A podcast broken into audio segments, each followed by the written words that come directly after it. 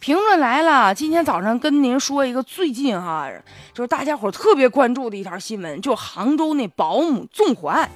就在六月二十二号早上五点钟的时候，杭州啊发生火灾了，结果导致一位母亲和三个未成年的孩子不幸啊已经去世了。根据警方通报说，事发的这个家庭所聘请的这个保姆莫某晶有重大的嫌疑，目前警方已经把他给抓获了。经过审理，他已经交代了，他使用这个打火机点燃了客厅内的物品，实施放火。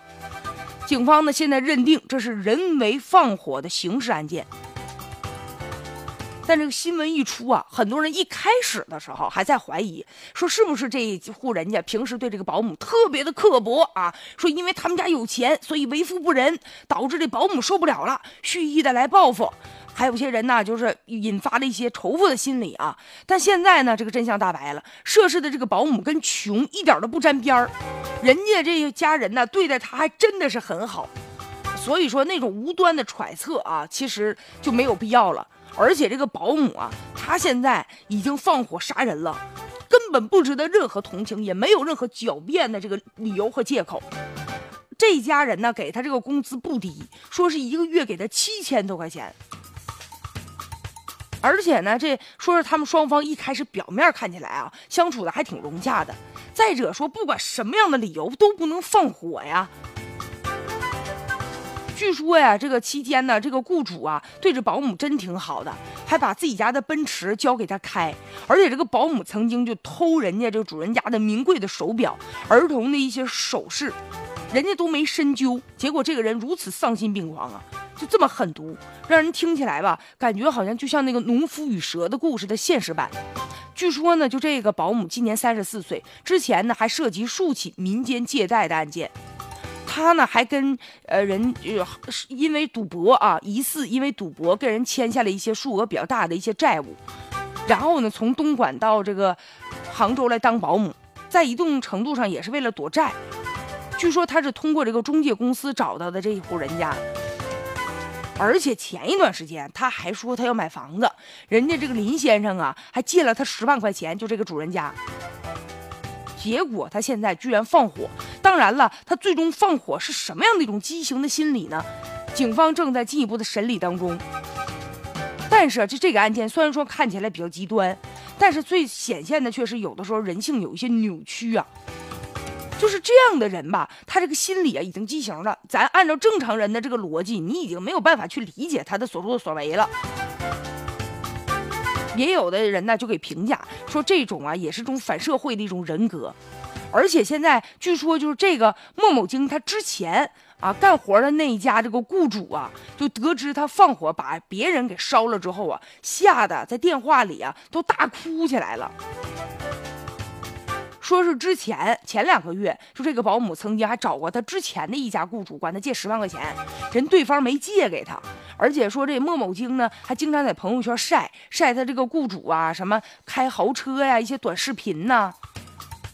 就是愿意在朋友圈显摆。她有一个闺蜜叫小麦，这小麦说早就发现她苗头不对了，提醒过她家里人好多次，但是根本就没有人理她。她认为之所以造成现在这种局面，也是因为啊遭到家人溺爱的结果。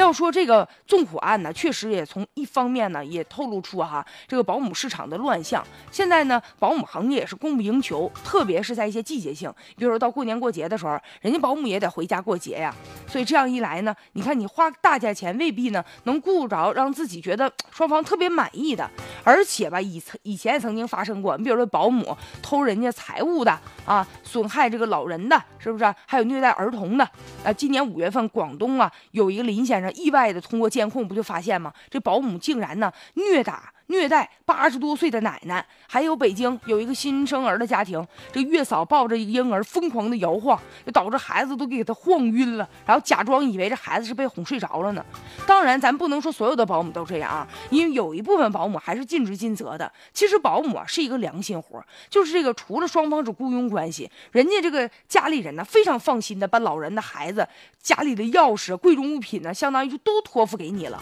有一些保姆确实啊做的非常好，人双方啊处的也很好。咱原来也听过啊，有的这个保姆给这个雇主家看孩子，后来孩子的妈妈跑了，人家保姆说了，你不管这孩子，今后我都管。但是也不可否认，确实存在着个别的保姆啊，你比如说他这个流动性比较大呀，所以就可能会导致啊一些保姆出现的问题。